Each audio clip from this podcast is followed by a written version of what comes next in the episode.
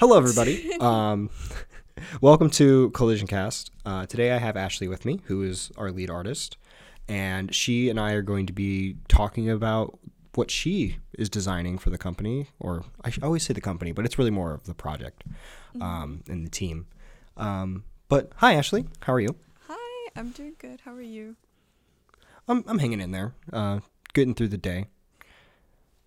Yeah. Things been pretty easy for you So far, on the personal side. Have you? How's work been? It's pretty good. It's busy, but it's good. You're teaching now, right? Oh, if that's something you want to talk about, I can edit it out if you don't. I don't mind. Um, do you enjoy teaching? It- Was teaching what you wanted to do, or is this something that you're just doing right now? For the moment, just for now. Okay. It, it's it's definitely fulfilling work, and it's helping me grow as an artist. But it's just I could see it as a temporary thing at the moment, but maybe it'll grow into something. We'll see down the road. Okay, I can I can completely understand that. Waiting waiting to see if it's something that you like, um, but planning just in case it's not. Teaching's probably Yeah. very fulfilling. I've never I've never been a teacher, but uh, I've taught people small things, and that was always a lot of fun. Yeah, it's nice to see like how you can impact someone.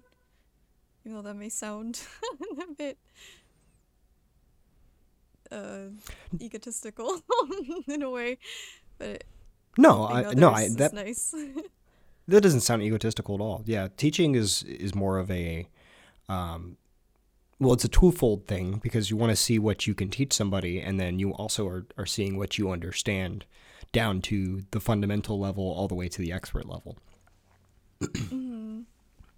Yeah, because a lot of people say that if you can if you can teach, if you can teach really complex co- concepts to people that don't understand anything to do with the concept that you're talking to, that you Mhm. that you fully understand something. Yeah. Because if you're just word vomiting, no one's gonna understand. But if you can be like, oh no, well, it's actually like this, and you can use similes and metaphors and stuff, and get it down to that basic level, so it helps you master those concepts. Yeah. And once you know how to teach someone to do something, I feel like I understand it even better. It's one of those things where, yeah, like you said, if you explain, if you can explain it to someone, then you've got it down pretty, pretty good. That's good. That's good. I mean, I, yeah, I don't really have much to add on that. Um, has it? Have you felt like it's uh, improved your skill as a writer? Or sorry, I said a writer, but I meant an artist. Artist. yeah, I think it has, especially because even though I'm teaching, I also learn from my students. So things that they do rub off onto me. Like they they even teach me things that improve me as an artist. And the more I teach, the more I'm learning that and gathering new techniques and learning more about just art in general, the fundamentals and all that good stuff. Yeah, I feel like the, there are so many fundamentals when it. Oh, I'm sorry, I interrupted you. No, you're good. Um, I feel like there's so many fundamentals in art that you really can't ever learn everything, and then once you do, it's then then it's time to break the rules, anyways. So now you have to learn how to do that. Yeah. Gotta learn the rules before you can break them. That's definitely the first thing my my professors would tell us. Yeah, th- that's what um, that's what all of my art, well, all my art, all my uh, English and writing teachers taught me growing up Yeah. was that you basically need to understand how the the sentence is supposed to be structured, so that way you can break it properly. Yep. Which which leads me to um, how how did you learn how to do art? Did, are you? I know you're not fully self taught, but how far would you say you got in your personal development before school got involved? Yeah, I, cause just like any artist, it starts out like as a kid. You like watch a show, or you have like a favorite character from something, and you just you go home to your little room. You just start doodling that character. You start drawing them. Like you start gathering materials and just trying to recreate what you see. I think Mhm. that's when it really started for me because I would just draw all the time. And I didn't realize that that was something I'd want to do as I grow up until high school. That's when I took my first art class. And that's when I started learning about the fundamentals and all the different mediums and just started broadening my knowledge about art. And I started to realize, like, oh, I actually really like art. This is pretty cool. And it, that's when it started to grow.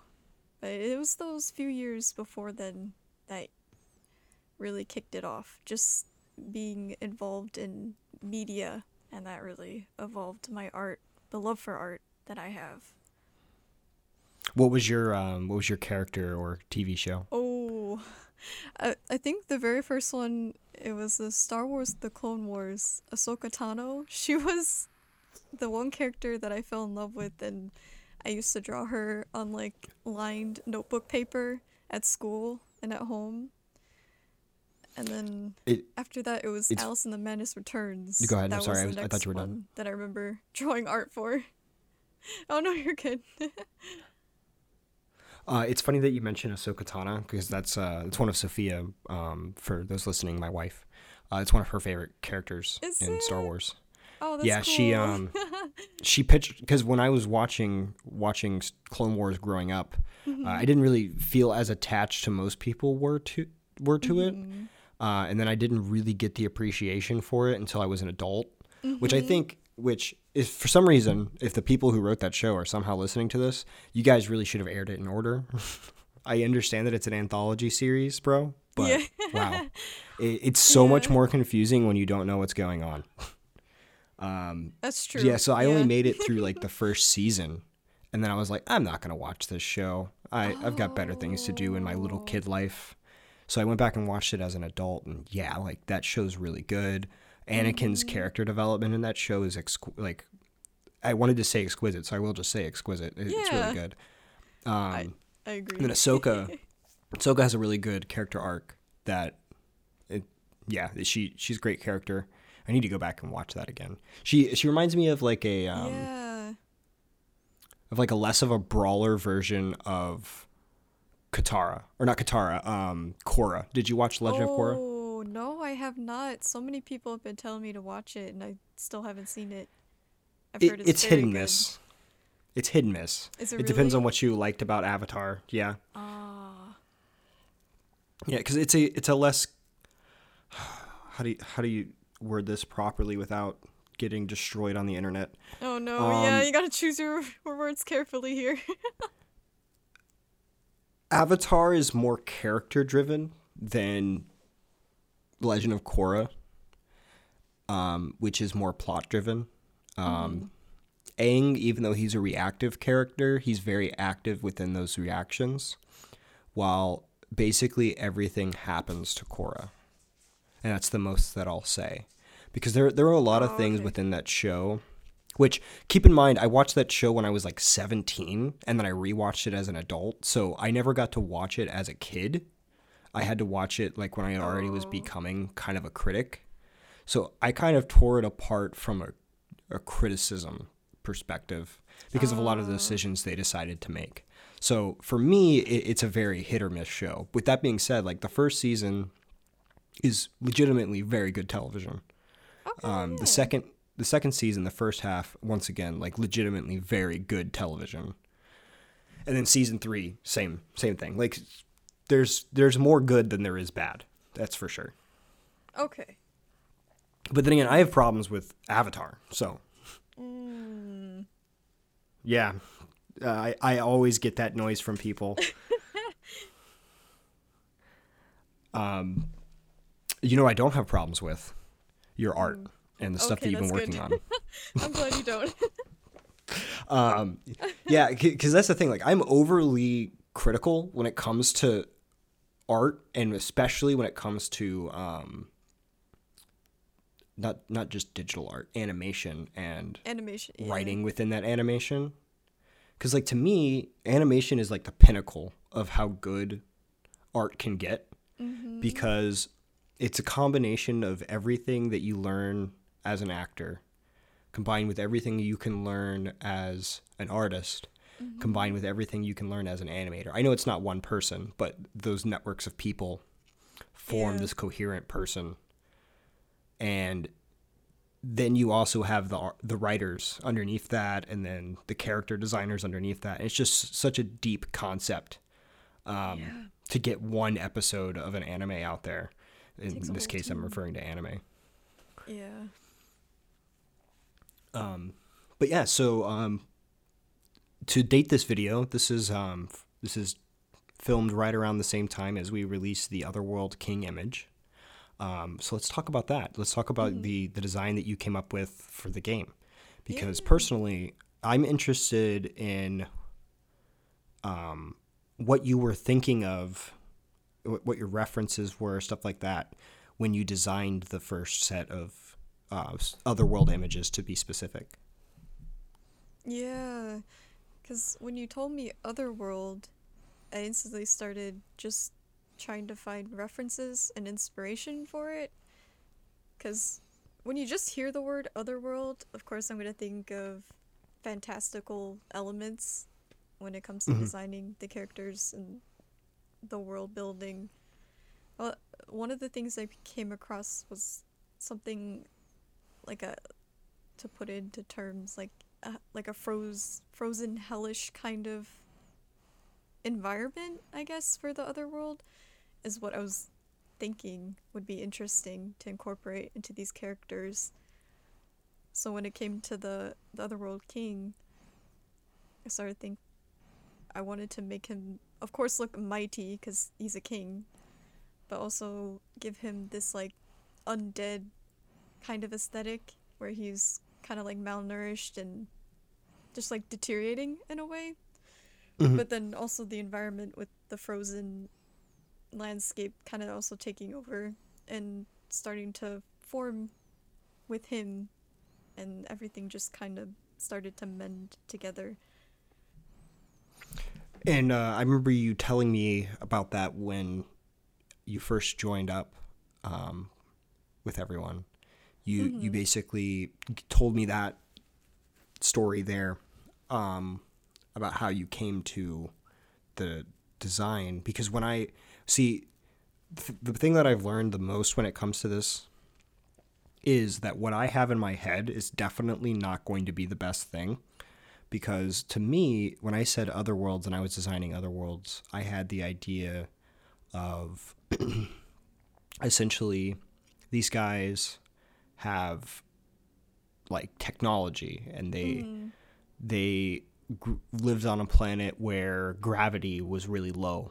So they were super weak and they had these suits that made them more more efficient. But i was Oh, yeah. when i um when i assigned all of the archetypes to everybody i essentially gave you as little detail as possible to see what you would do and of course you, your Oh, design so did not yeah so different from what i was what i was expecting but yeah. once I saw it, I was like, yeah, but this has to work now because this Oh, looks fantastic. Um, and I'm really glad I did because the story that I ended up writing based on that was so much better um, than what I was originally thinking. I do and- like the lore.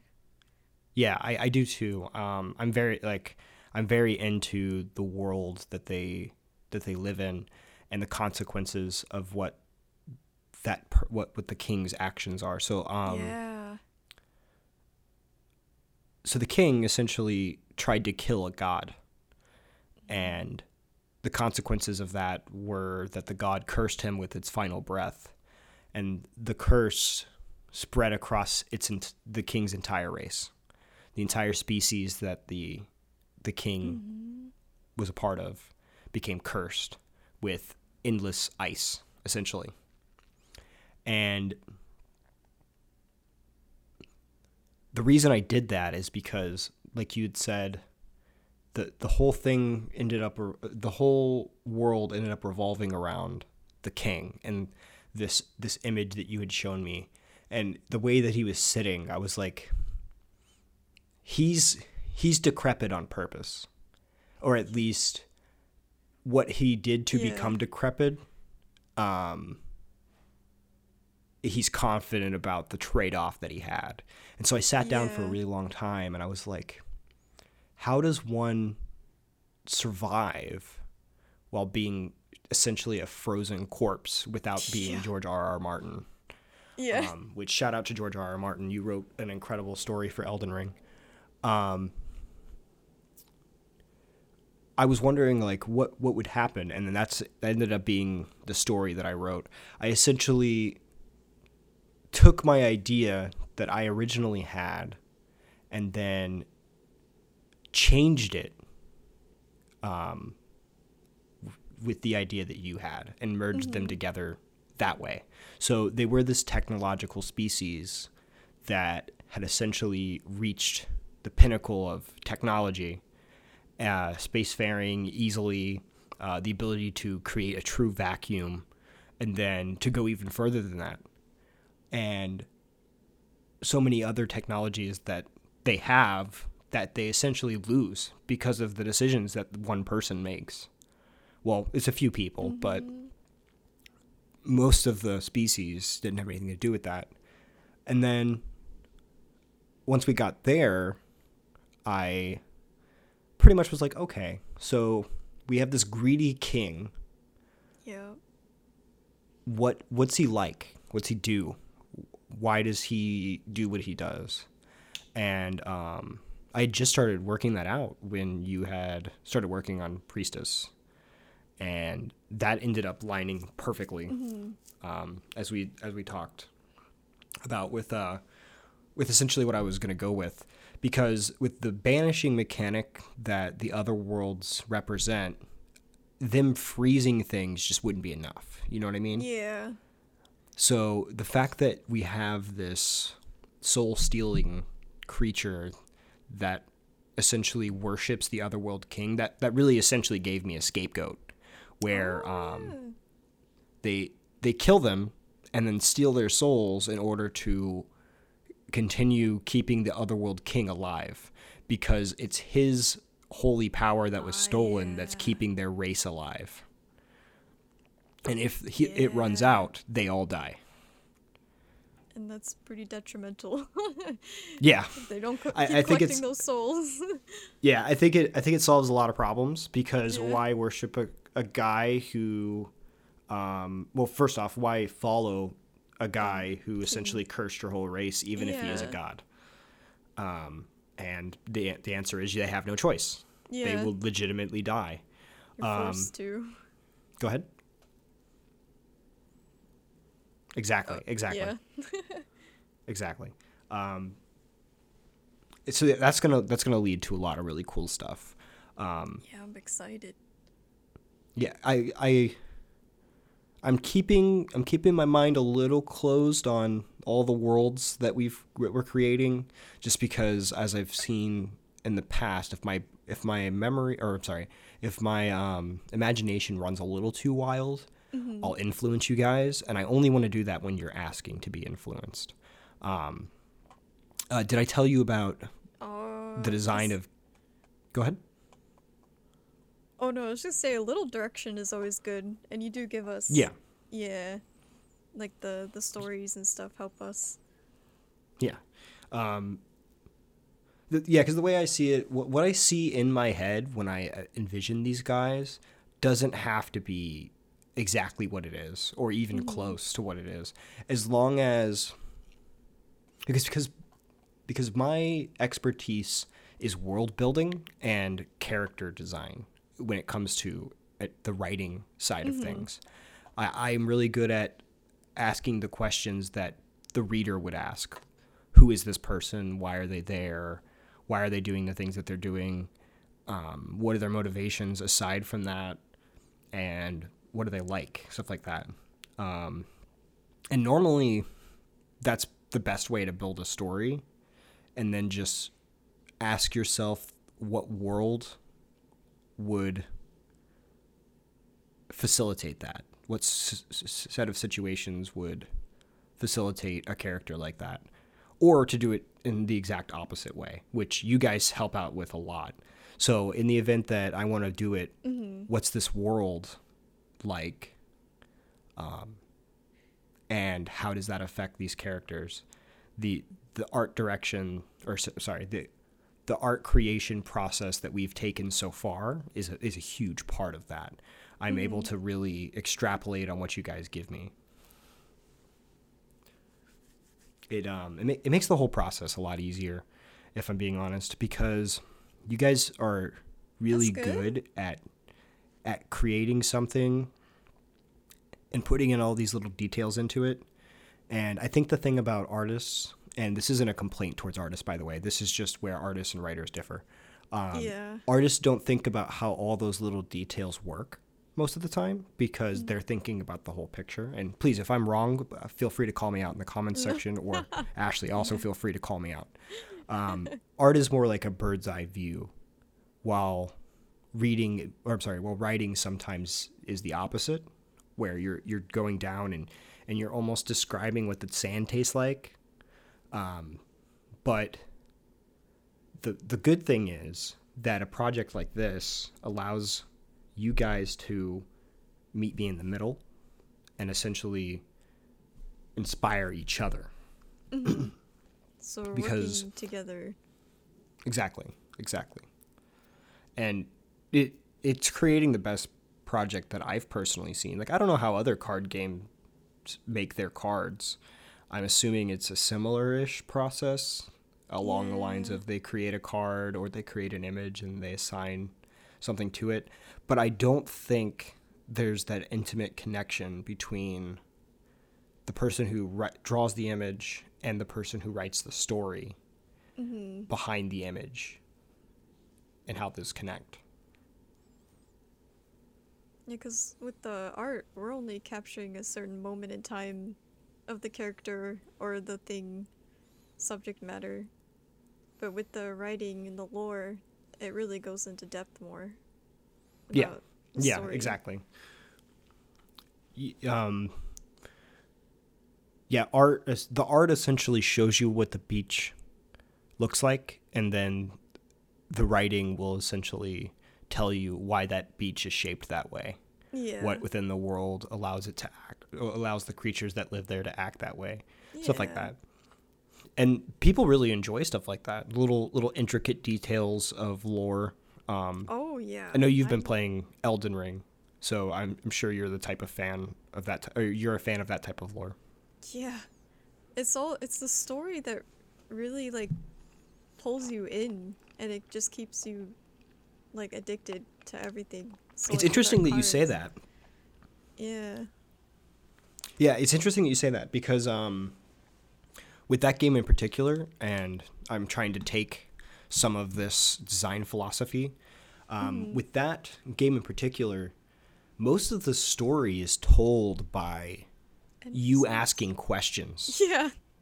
about the world around you. Yeah. and so the way I like to describe because I'm a for for those that are that are cringed by this, I'm a huge Souls fan. Like I'm a Souls Souls born till I die type person. Um, I haven't been keeping up with From Software Yeah. because I was so busy. But then like I heard that Elden Ring came was coming out two days before it dropped, and I was like, wait, what? Oh. and I took a Oh couple days off and I was just like I'm playing this game like I have to get it out of my system or I'm not going to be able to focus on anything and I basically yeah for like 24 hours straight I did nothing but play Elden Ring. Yeah, it's addicting. it, it's a very addicting game. Um it's it's it's not as hard as I thought it was going to be based on what everyone kept telling me. Um but then again like you're probably running into this too. It's a souls game where you have a jump attack. So like that just Yeah. makes sense. Like have giving us an additional set of tools for a game like that changes a lot of things Yeah. which is um, which is a great segue into what the point behind this whole thing. Um, so essentially, the way I want to do this is, you guys draw me an image, and that image makes me wonder why. And the great thing about Souls is that you can dig deeper to find out why why why is the way that it is, um, or you can just marvel in your in your in your thought process behind what it could be. Yeah. and there are there's a fan for that. There's a fan for just the combat. There's a fan for all that type of thing. Like, that's the that's the reason that Elden Ring is doing so well is because it's not a it's not a game for souls players the way that everyone seemed to think that it was going to be. It's a game for video game enthusiasts. It's a Yeah, game for people that enjoy deep challenges that enjoy deep lore that enjoy deep worlds. Mm-hmm. and i i essentially am very happy that everyone's playing it because once i got into it i was like excuse me. I was going to tell everyone it's required to play To play it.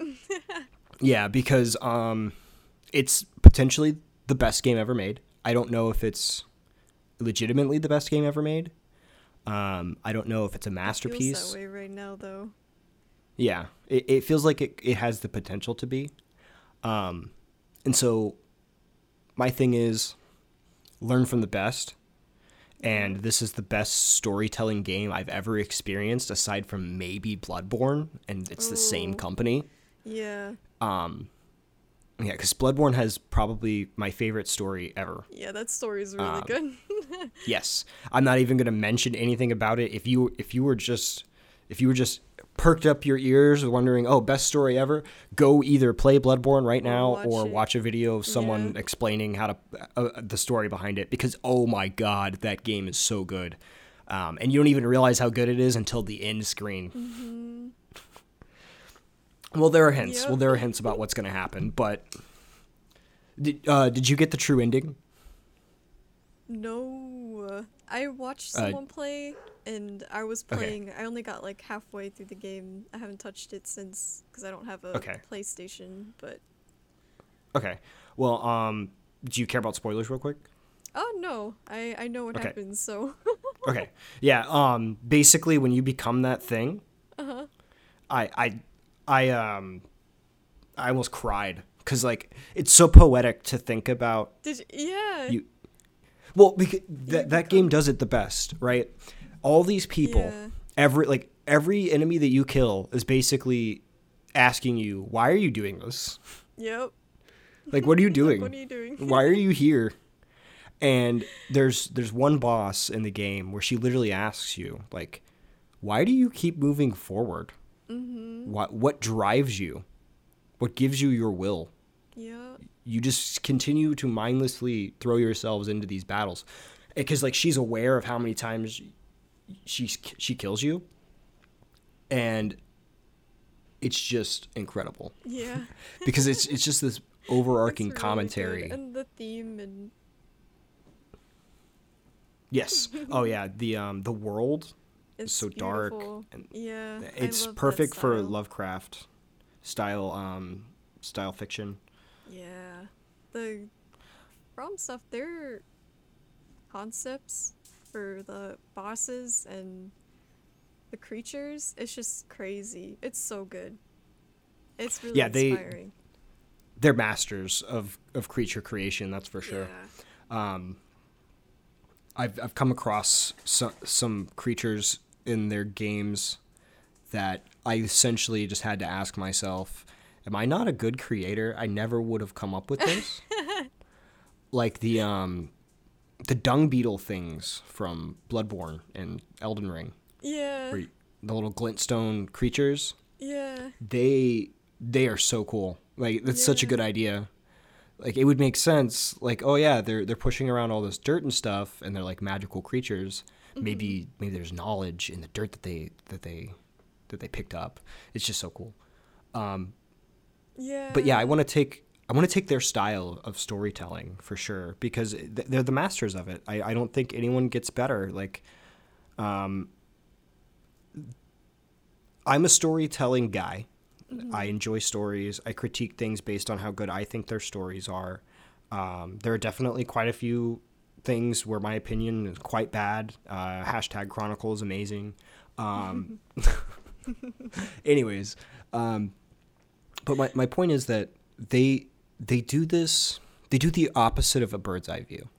They essentially put a blindfold over your face and then just throw you somewhere and then they take the blindfold off and they're like have fun. Yep. and that's what you guys essentially do. And that's the main reason that we we don't have we're not going to have vanilla text on any of the cards. So for magic the gathering if a card doesn't have an effect there's a little little description box where you talk about like what the card can do. We're, we're not going to have that. And the reason is because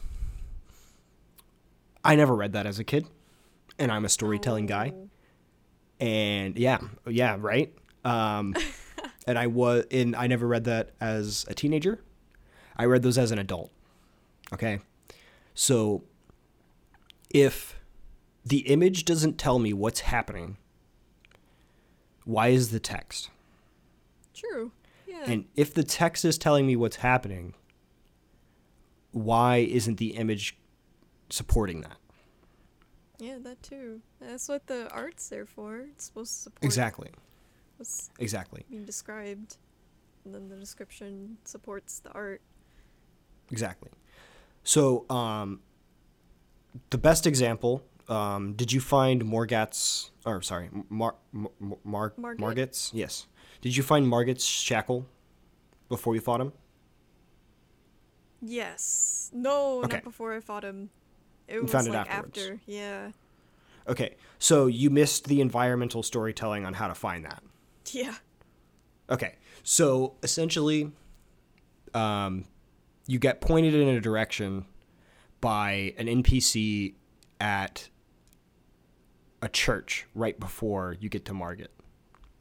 And they give you this little note. And they're like, hey, uh, used to be contained. Um, maybe somebody still has a piece of his shackle. And it basically explains, like, oh, it's like a magic shackle.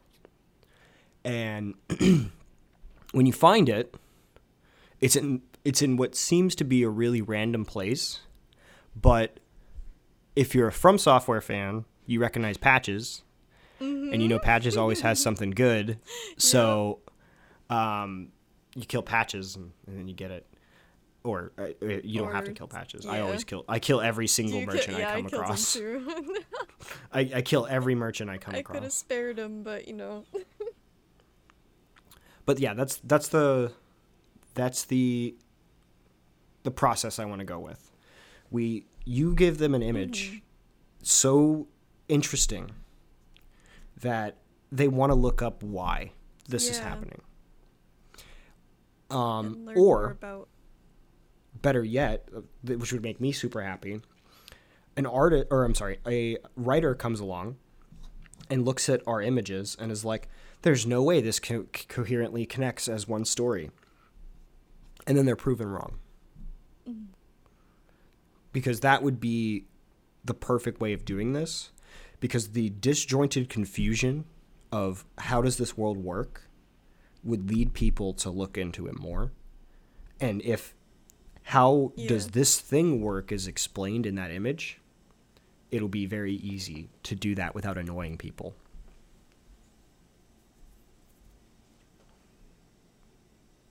Because that's pretty much the the mixture that you have to find is is the story in someone's face or is it there to be discovered or is it a combination of both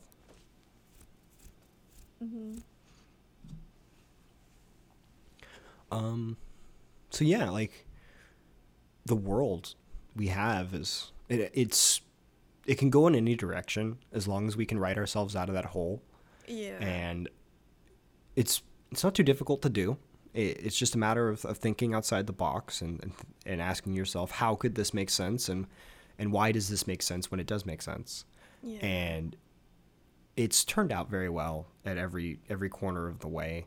Um, Otherworld King, like he he's really great. Uh, it's to see things that I envisioned in my head come to life on a screen or on a card, on, on anything really, with the art direction of like a true master like you like yourselves. oh no. Um, is is is great. Like it's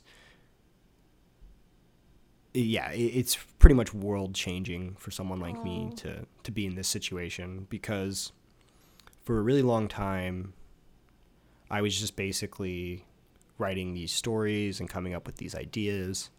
Mm-hmm. And I was mm-hmm. like, yeah, this is a great escapist fantasy from my reality. And then now it is my reality. And not only is it my reality, it, it's important to other people. And yeah. you, you have no idea how much that means to me oh, to see that you guys support this and that you want to be a part of this. And as I've mentioned on quite a few of the other podcasts up to this point, um, I really appreciate you, you, you taking a chance on this company because art, art's hit and miss sometimes. It, it could be one bad project leading you to having a bad reputation.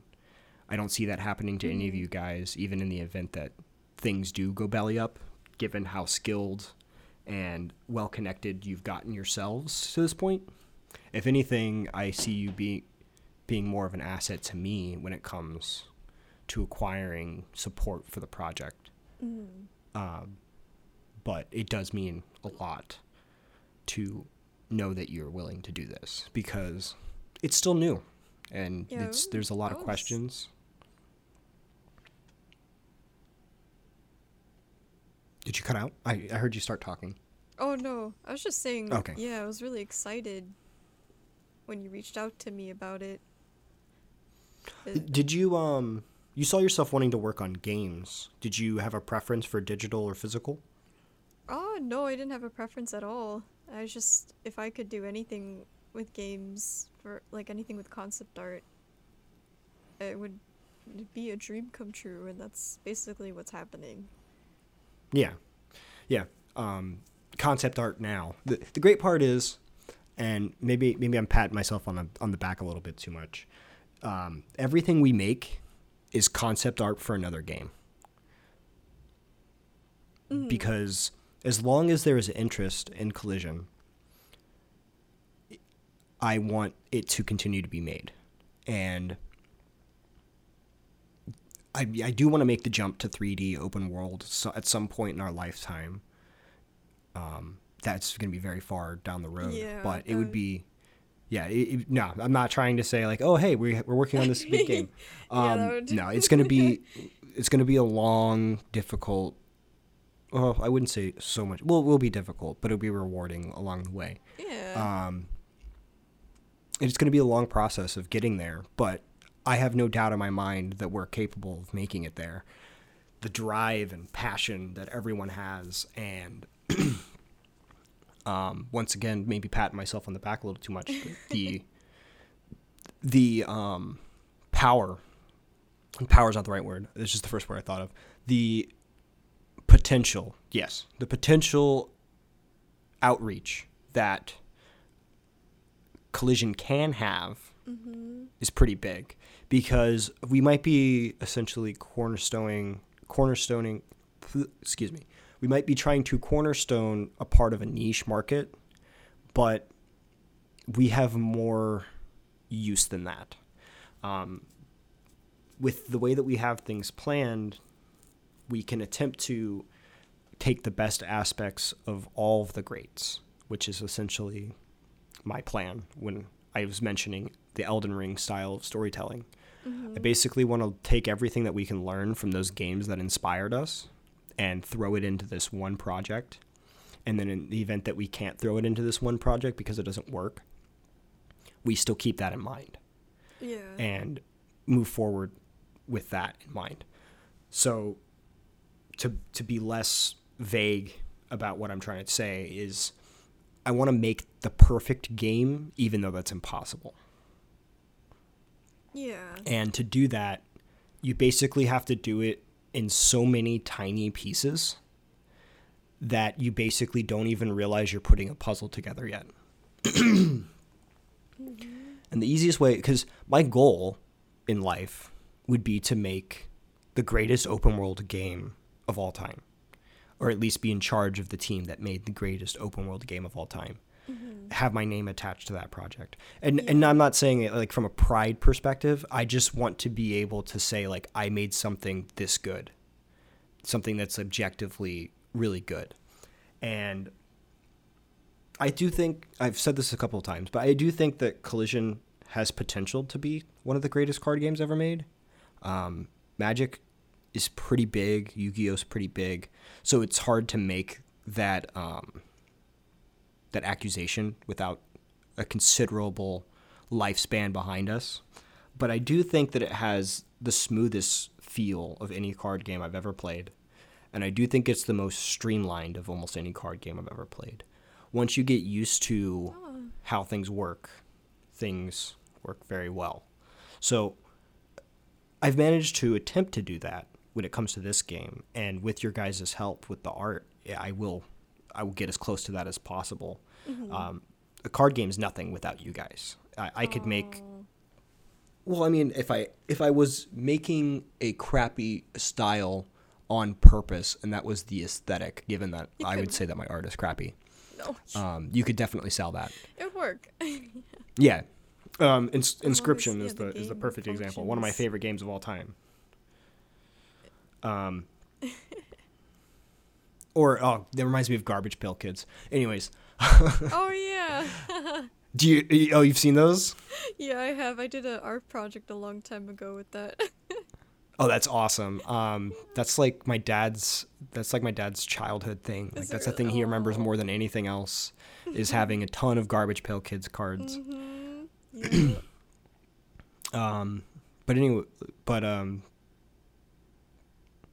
story build oh per- building the perfect game. Um, yeah, I, I can't I can't get anywhere close without excellent art, and you guys provide that, obviously.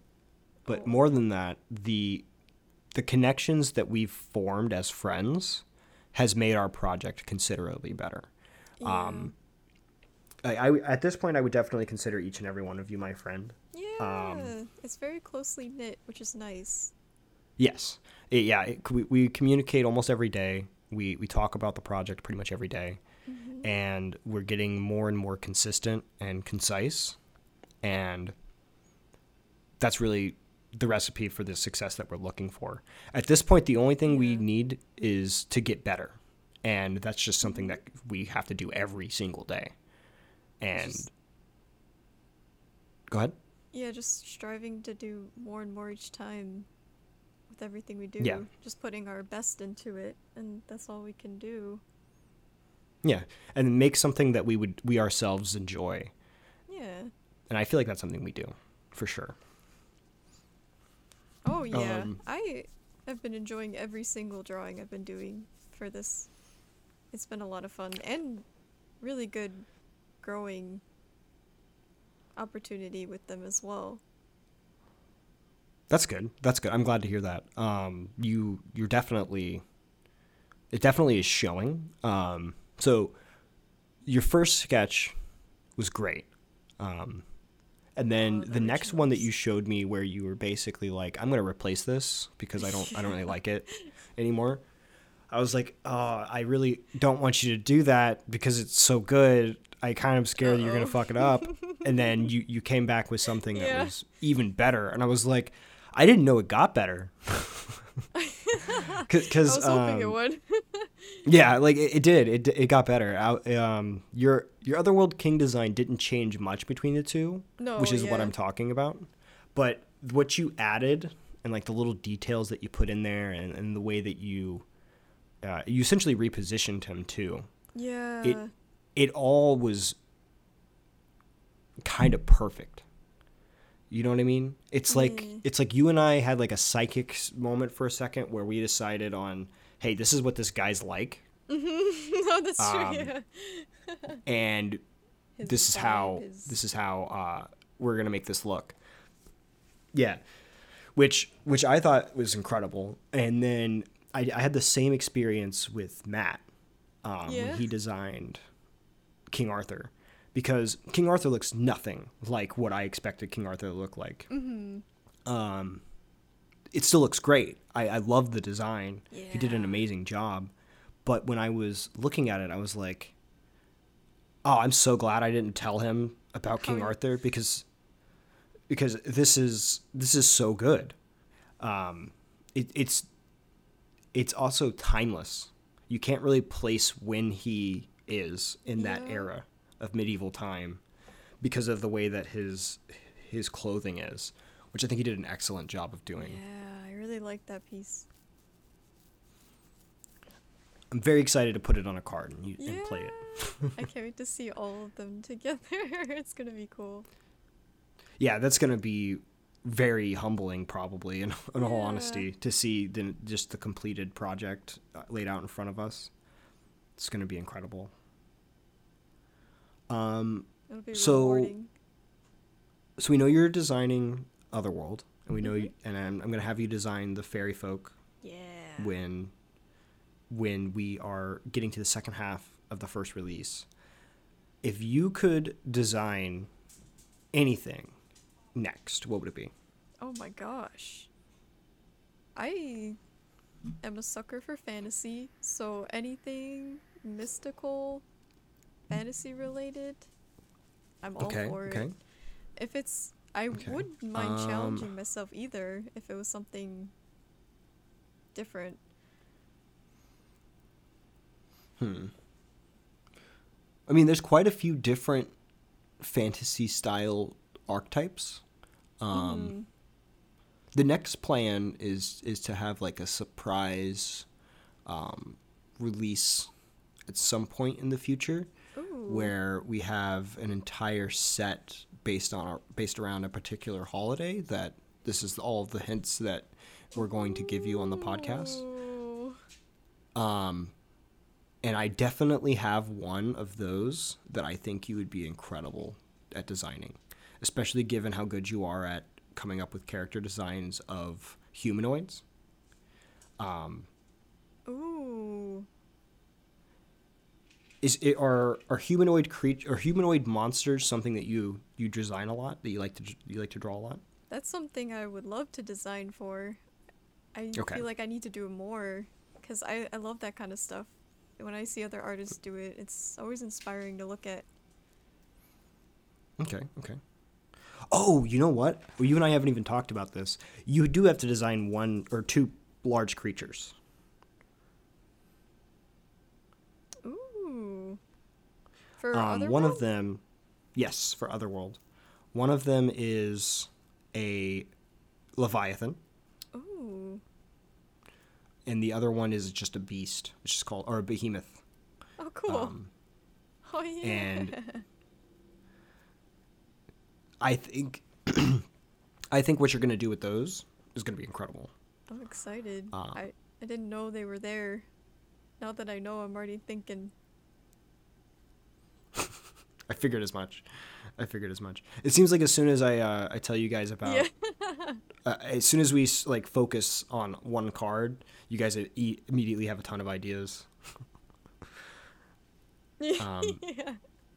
I know I, I told Matt um, a little bit about Arthur's backstory when it comes to the life he was living before the collision happened.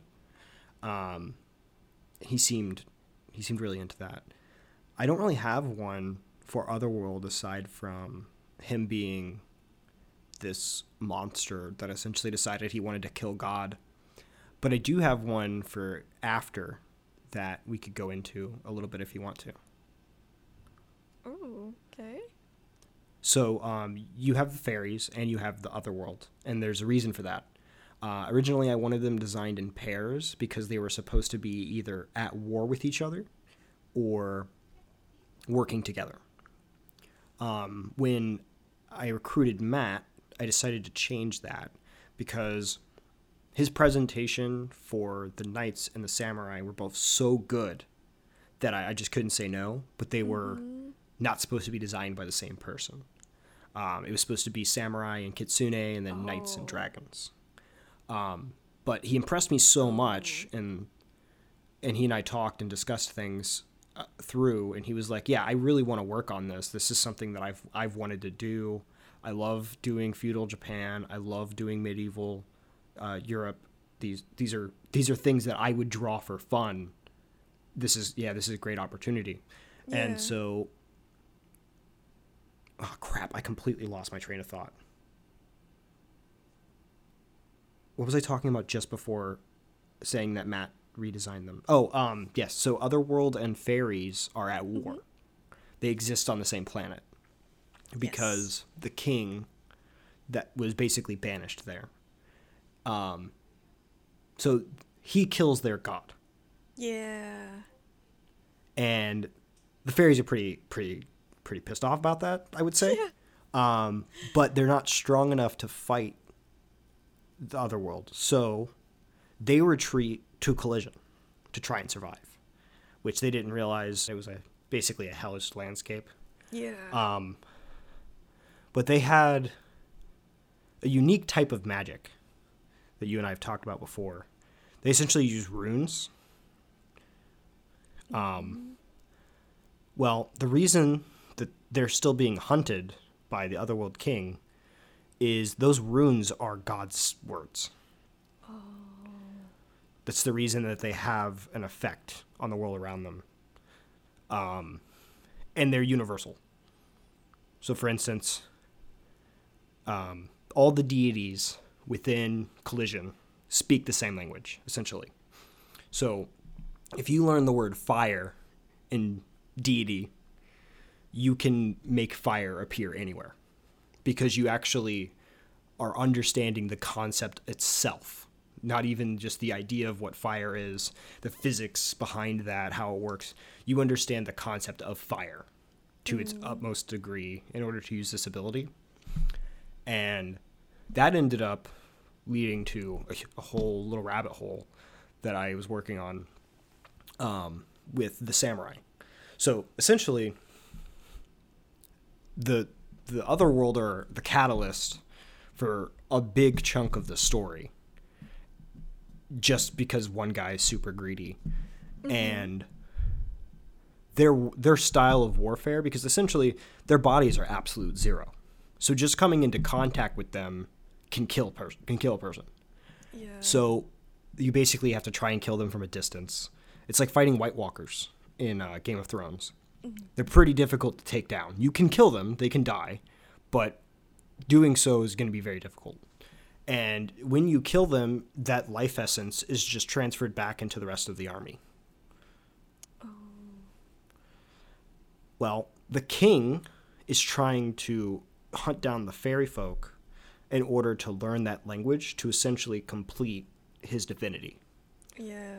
because he can he can see how the world works he can understand how things are he can even do magic things but he's essentially doing it off of raw instinct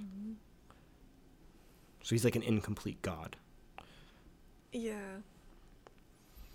but um aside from that i, I don't really know who they're going to war with most because i want to base that on the players Yeah. So, so if uh, if a, if the other worlds end up being one of the strongest decks in the game, and they're basically taken down by the samurai, that would basically be the story that the samurai Yeah. came in and, and disrupted the whole the whole system. It's all based on the player. Exactly. Um, so, how do you feel about the reactive storytelling we want to use with the player base? I think it would, that would be interesting. It would be interesting to see how that plays out. I think yeah, I think it has some potential if we get it to work because people will feel pretty engaged knowing Yeah. that the games that they played essentially wrote the story. Yeah, it's gonna affect everything. Yeah. And I've- it it go ahead. Oh, I was gonna say that makes you feel like powerful. you have an effect on what's gonna happen to all these archetypes. Yeah. Yeah, especially um, with why we are doing that because the response is essentially okay, so you write you the player, you listening writes a story of the knights fight the dragons and the dragons win. Well, I mean, you can't kill all the knights or else the knight archetype is dead. So, how do the knights respond to that? Well, they build better weapons, they train harder, maybe they learn a new magic of some kind. Um, and then what does that look like is then the next update for the for the knights. So for instance when it comes to the other world um, given how their mechanic works there's a very strong chance that they'll be one of the strongest decks in the game. Um, which means that a lot of different um, strategies will be made for each archetype to try and fight specifically the other world. And allow Yeah. and that will allow us to essentially say like well basically everyone teamed up against the other world and they still didn't die. So the other world is so busy fighting against so many different armies that it can't advance any further. Mm-hmm. But the other armies have developed otherworld specific equipment to They're take them down. They're adapting. And that that I think the adaptability and versatility of the world that we're creating, I think is our largest selling point when it gets to that point. To have a card game that evolves and it tells you the story of its evolution in real time essentially. I've never seen that. I could be wrong. I, I, I mean, I haven't played every card game, um, but I've never heard of a game adapting like that ever. Like the the closest games I can think of are like Skyrim or um, Assassin's Creed Two. Elden Ring a little bit does that. It's games like that where where you can you can affect one one or two maybe up to seven major little cities, and this isn't like that where you're you're actually living in that world and the world is evolving due to your actions. Yeah. But it is it is a little bit of a different scale because of how big it can be, the number of players involved, and how that decision is formed. Does that make any sense, or did I just ramble? Um, it makes sense. Okay. it's okay to ramble. Um, yeah, I mean, I, I don't really know how else to to explain it, how I want this to work. You guys all seem to be really interested in it, which makes me hopeful yeah. because I I hired you guys and I told you at every every step hired. I said hired. I should have put quotation marks around that. I well technically I did. Anyways, um, I got you guys on board to essentially tell this story, but I also told you like, hey, do your best to remain a consumer at every step of the way. Like, if you if I say something to you and you're like, that sounds dumb, just literally tell me that sounds dumb. I prefer you have like better criticism than that, but I mean that sounds dumb is at least a starting point. oh no. Gotta still keep it professional. Yeah, true. Um, but yeah, I mean, if that's if that's what it took to get the point across, like, hey, I don't like I don't like this, and I don't see how to fix it. Hey, that's what it takes, because I, I want to create something that you that you would play, you know, because you don't really play Oh, card yeah. games, do you? no, but I definitely play this one. Exactly, exactly. Um, which reminds me, I need to get you some some of the updated cards, Yeah. the uh, the printed out versions with the with the borders you created. Oh, that's another thing we should probably talk about. You basically designed everything with the Uh, game. Yeah. yeah, the I- logo, the card. I, it took me a, borders. a I have took me a, almost an hour to remember that. Yeah, you, you designed you designed the logo. You designed the borders. you designed what else did you design? You designed Uh, did I? That was.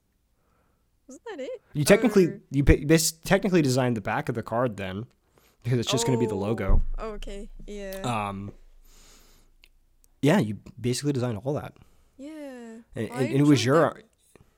And, you got to remember, it was basically your art that got this off the ground. Um, because I, I basically showed everyone the images that you made, and I was like, I, I genuinely think that these images and our idea alone are enough to like get people interested in being like actually involved with the project. Mhm. And yeah, it, it, it that's what happened. Yeah. um, but speaking of the logo, um, the logo that you designed, it, it's it's beyond what I expected because I basically I told you basically take a yin yang symbol and turn it into a pinwheel and then change the colors and you were like Add some colors. okay and it turned out it turned out so good. It turned out exactly how I was imagining it in my head. And thank you That's for that. good. Um, Yeah. it also has the the feeling that I was looking for personally because Okay, you look at it and and you almost t- as a as a card game player you look at it and you're like did Magic get a new logo? And I think that's more or less what I was looking for. I mean I don't want to piggyback on the success of other games or the look of other games too much which is the main reason we're going with this particular design style for the characters. Um, but I'm, I'm not I'm not going to I'm not going to ignore nostalgia. Nostalgia is very powerful, and it feels nostalgic despite being new, which is really really great. And Oh, then the the card border, it, with even though it's so so simple, which I, I say that light lightly No, because it, it's it is. it's simple in in the idea that it's direct and to the point. yeah, because I don't want it to be It's still very go ahead. overly detailed. Because it's just there Exactly. to frame the art.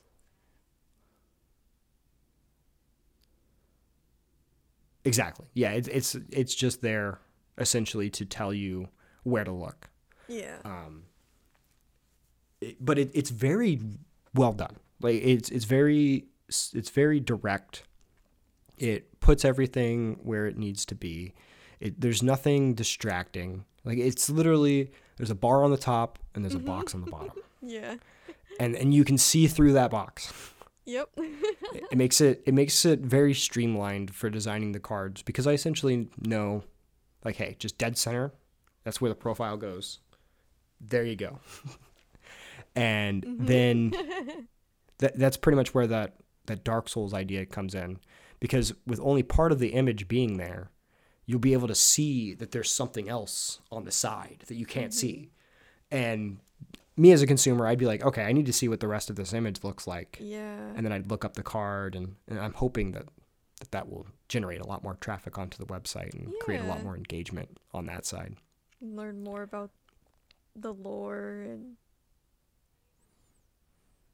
become more intrigued with the story behind these pieces. No, definitely, definitely, definitely. Well, I do think we have run out of topics aside from your professional your your professional career, which um, I guess we can can get into. Uh, what's your what's your degree in again? Oh, it's media arts and animation. That's what I graduated with in bachelor's. Okay. What would you consider your expertise? Uh, what I got into more would be concept art, like design. Concept art.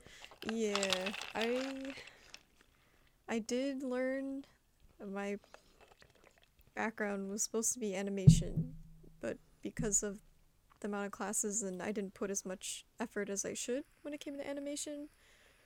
I know the basics, but it's not my expertise, I would say. But Okay. There's nothing wrong with that. yeah, it's something I can still pick up again and try to get back into. Because it's definitely something I admire when I see animators and their work. I, I know you and I were talking about uh, Jaiden Animation not too long ago. Yeah, She's incredible. I know. I love her stuff. It's so good. So good.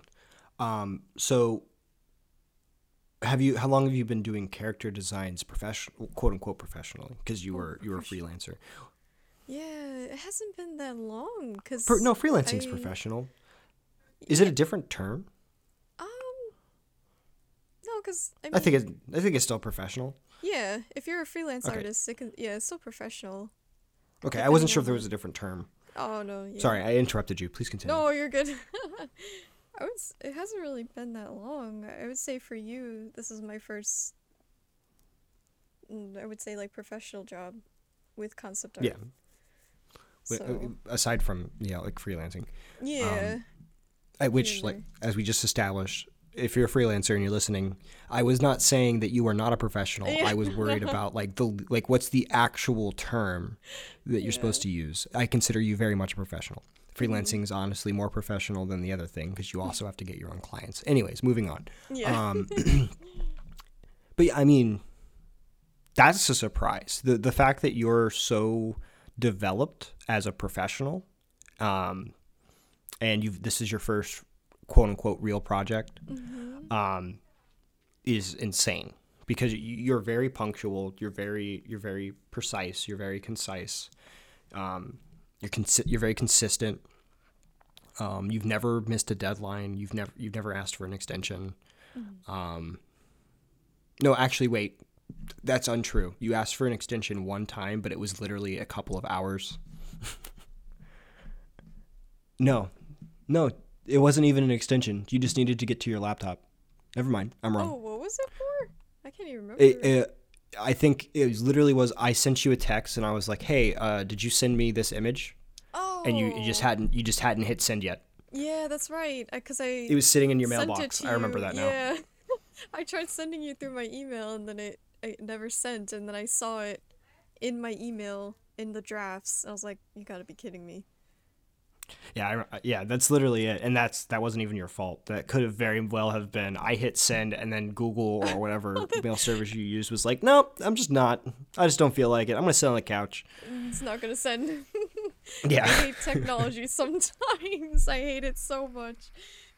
Oh my gosh. my entire day was almost ruined by a PS4 controller I got for my wife today. yeah, technology, man. yeah, um, I, I took it took me like an hour to get that thing to to work, and literally everything I looked up for when it came to troubleshooting it was wrong. It didn't work. Oh. I had to hate basically that. come up with my own thing. Oh my gosh, yeah, that would frustrate me so much. Um, but it worked eventually, and now now it's working just fine. That's good. Um, yeah, technology can be a real pain. Yeah. Um, it- it- Especially if it it's a work situation. I hate that. yes. Oh yeah. Um, w- when you're programming and your Visual Studios just decides to stop working for some oh reason, Oh god. it, it's the worst. I um the a couple days ago I was writing code and I was running it and it- wasn't it just wasn't running. And I was like okay what's happening? So I looked through it and I, I kept running running it piece by piece because I wasn't getting I wasn't getting a single error that made sense right? So then I t- closed Visual Studios and I opened it back up and I ran it again and it went it was Did it perfect Yeah. perfectly. I was like, okay, thanks, Visual Studio. Needs a little break, you know. Just Yeah, just yeah, it, down, it, it had it had been working too long. Yeah. it gets tired. It does get tired. Don't know why it gets tired, but it definitely don't does. It, it's just like um, sometimes playing video games, you just like stuff stops working. You're just like, okay, time to restart the game. Maybe that'll work, and it almost always does. Yep. Just gotta reset the Ah. PC. it's all good. I was hoping I was hoping learning more about programming I'd be able to answer the question as to why that works. But literally the best the best example I have is sometimes cache data gets a little little confused Yeah. and because of that things stutter, but even that's usually not the issue. Oh, uh, we have we have crossed the hour mark. I, I told you around an hour. Um, so if you're if you're ready to get out of here, I will let you get out of here. okay. Yeah, if you want to wrap up, I'm cool with that. Oh, yeah, I'm yeah, I think we got hit some pretty good points. We did. We did. Um, yeah. Uh, as I, as I've said at pretty much all of these podcasts, this there will be updates about what's going on with the project on here, but this is more along the lines for people that are interested in us as individuals. Um, we're a company, but we're a startup too, and we we got to keep that in mind when it comes to making sure that everyone has careers when when this is over. So getting people pe- getting people's work out there, getting people's opinions out there, getting people's ideals out there is a great way to do that, and that's why these these podcasts exist. So, if you listened all the way to the end, I appreciate your time. Uh, hopefully, I didn't detract too much. Hopefully, it didn't annoy you. Um, no. but uh, yeah, so thank you so much, Ashley. I really appreciate it. Uh, we'll have you back on before too long, and we, you and I, will probably be getting together for some of the other, other video stuff that people can see. That's more along the updates side of things. Um, but aside from that, I don't really have much more to say. Do you? No, it was pretty good. It was fun. I enjoyed this and chatting about the game and the art. I'm really excited. Yeah, me too. I, it was a great time. It was a great time. Um, I hope you have a great night, and I will talk to you later, everybody. Bye. Sounds good.